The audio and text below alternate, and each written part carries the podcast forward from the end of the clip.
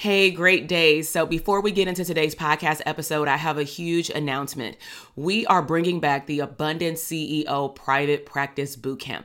This is a three day virtual party that I'm inviting all mental health therapists that either want a private practice in the next six to 12 months or you already have had a private practice, maybe for the last year, five years, or even over a decade, but you want to understand wealth and cash flow in your company. You want to learn how to show up as a CEO and work more on your business versus in your business. Maybe you want to assess the health and the wealth of your current or future private practice to really see if you're on the right path to increasing your revenue, to growing your practice, maybe to streams of income later or maybe even a group practice. Bottom line is, you will walk away from this three day boot camp clarifying and understanding your niche, understanding how to show up as an abundant CEO and most importantly, assessing the health of what you believe is a profitable private practice. So head down to the show notes and go to the link drtk.com forward slash links and sign up for the bootcamp. I'll see you there. Now let's head into the podcast episode.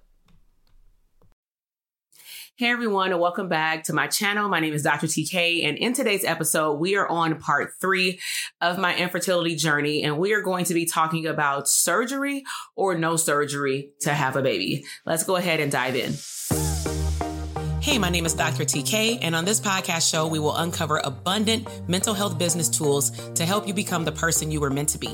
I am a mom and wife who took the knowledge as a clinical psychologist, working for a government agency, and being a professor for over 18 plus years into building a multi six figure mental health business.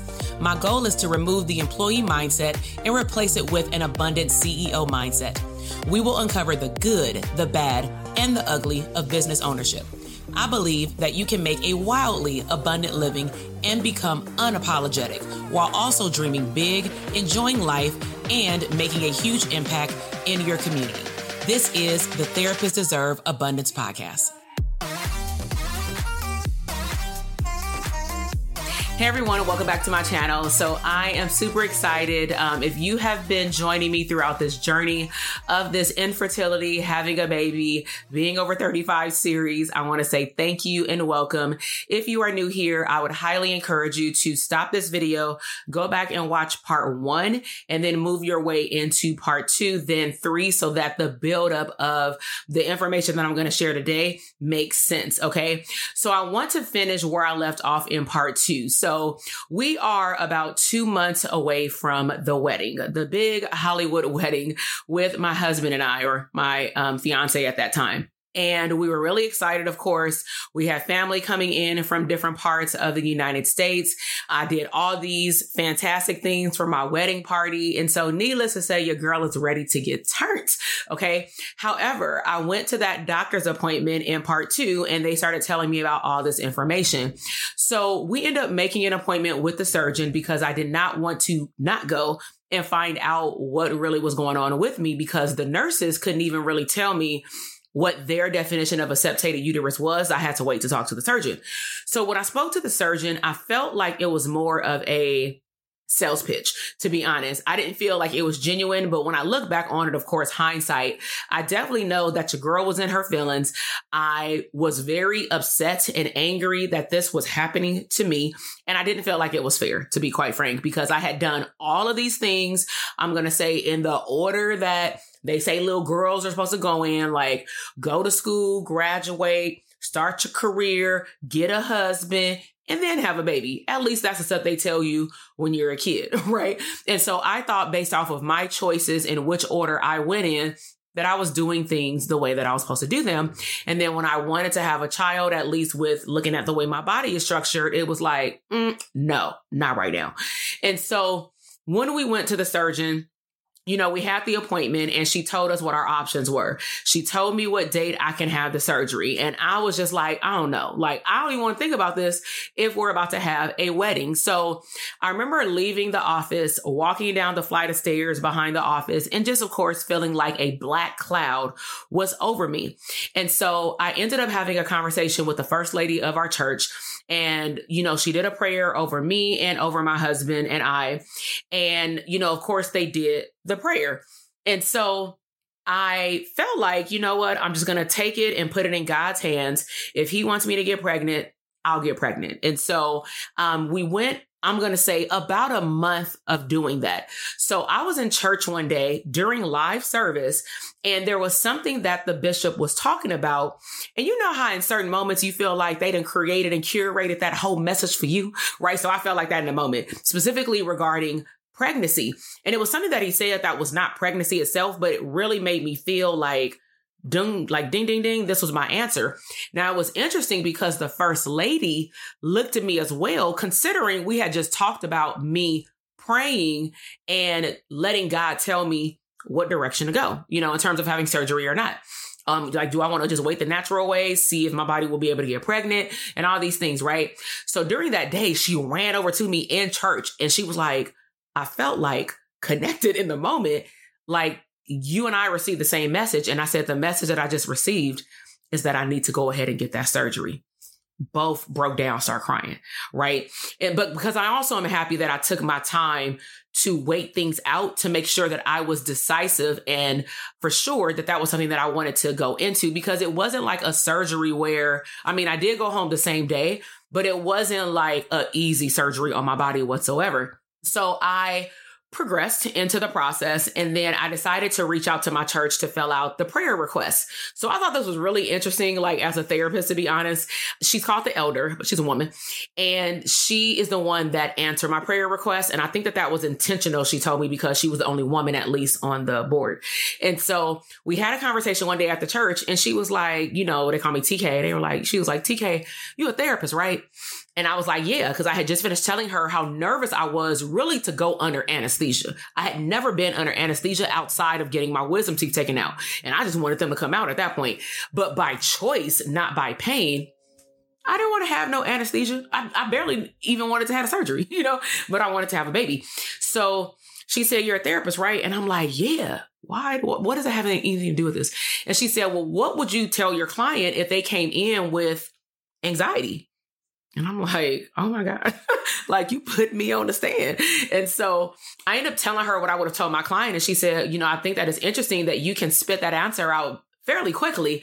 And it was really good, but you can't practice it on yourself. And I'm like, well, come on now, elder.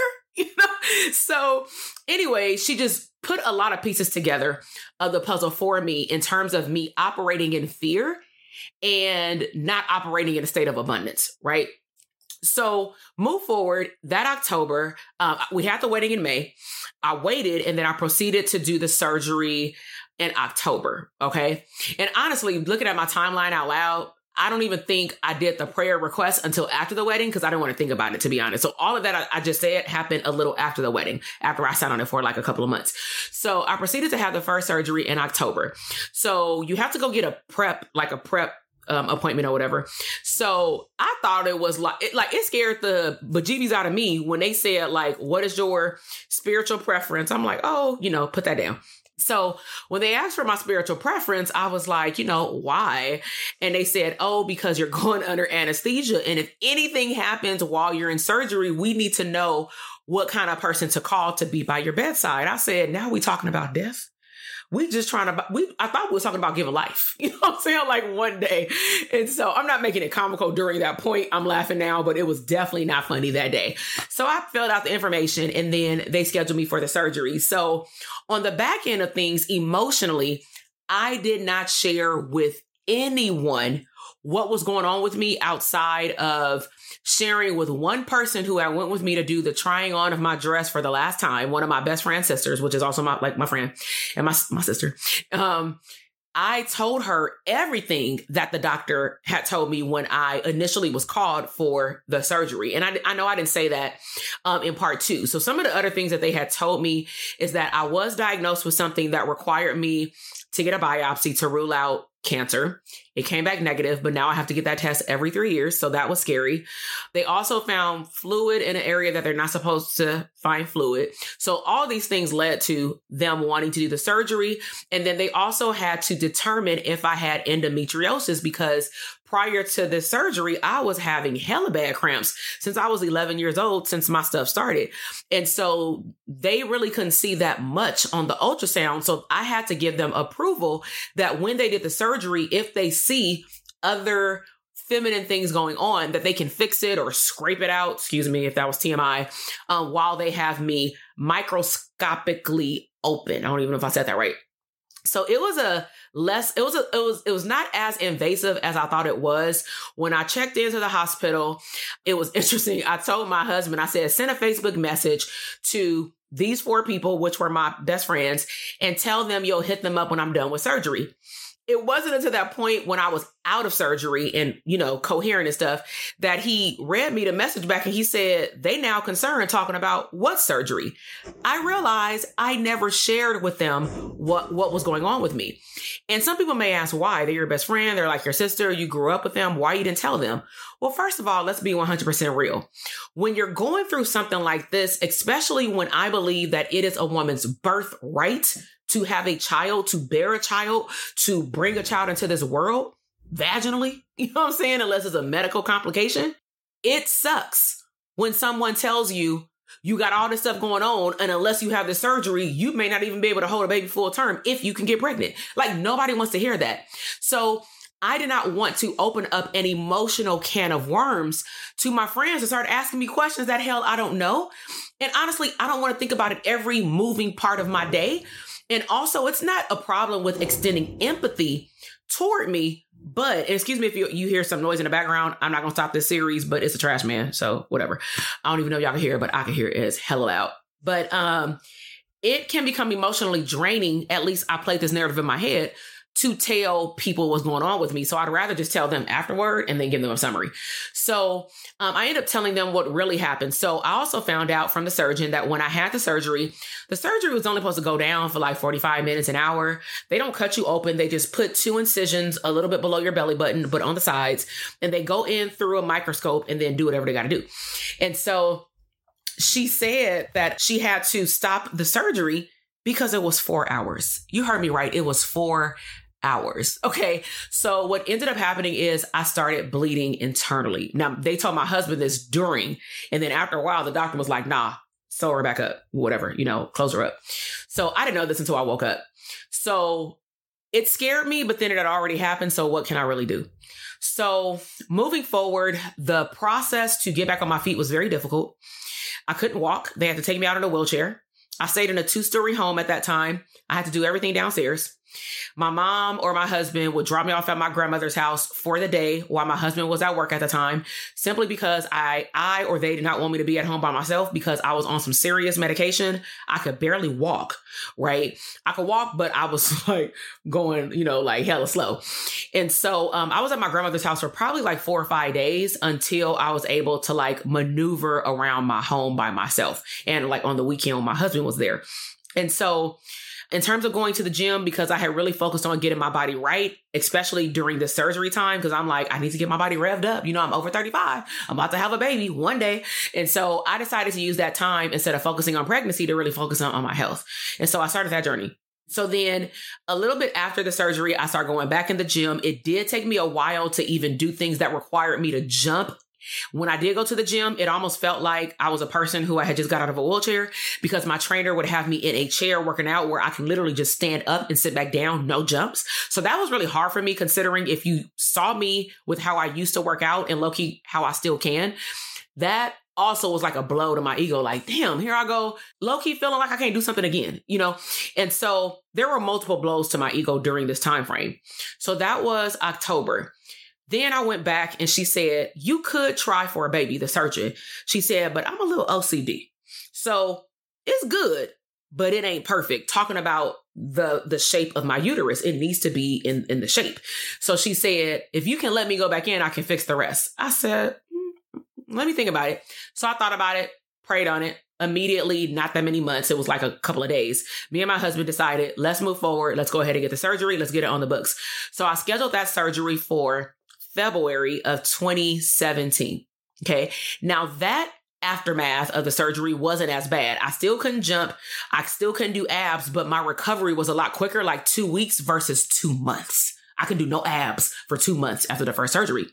So all of those things happen with the surgery. And I look at that as a time of preparation, right? So one of the biggest takeaways that I want you to hear from this video is be okay with sharing your journey with people that you love. Don't create a narrative that's based off fear. Fear is determined by, at least spiritually, false evidence appearing real. False evidence appearing real. So in my mind, I created a narrative that not that my friends and family wouldn't love me or anything like that. It just more felt embarrassing and I didn't want to deal with the emotional toll of people asking me, how do I feel? I'm not choosing them as my therapist, right? Go to therapy if you need to. Maybe that would have been more helpful for me during that time. But I found my own way, even as a therapist, to process my own stuff. Because the good part is I am a therapist and I have skill sets. And sometimes we do need to go to therapy, but I chose to use my own skill set and my community that was very helpful during that time for me to maneuver through that situation. Okay. And so in the next part, it ain't gonna be so much of a downer. All right. In the next part, I am going to talk about what did I do to manifest my pregnancy. All right. So I really hope that you've enjoyed this video. Please make sure if you love it and you want to stay connected, subscribe to my channel. Let me know what was your biggest takeaway, what stood out to you the most, what triggered you to maybe think about a loved one that's going or has been through the same thing. What else would you like to learn about in terms of my journey? Of course, with what I shared today. And I'm going to continue sharing section, kind of like a scene of a movie, section by section, because I mean, if I recorded this series in one video, I think it would literally be like two hours or something like that. And it is quite easier to break it up into chunks like chapters because then I can focus on, well, what is the goal of this video? And so now we're going to move into more upbeat manifestation, uplifting your mood and believing that anything is possible. Like this video and I will see you in the next one. Bye.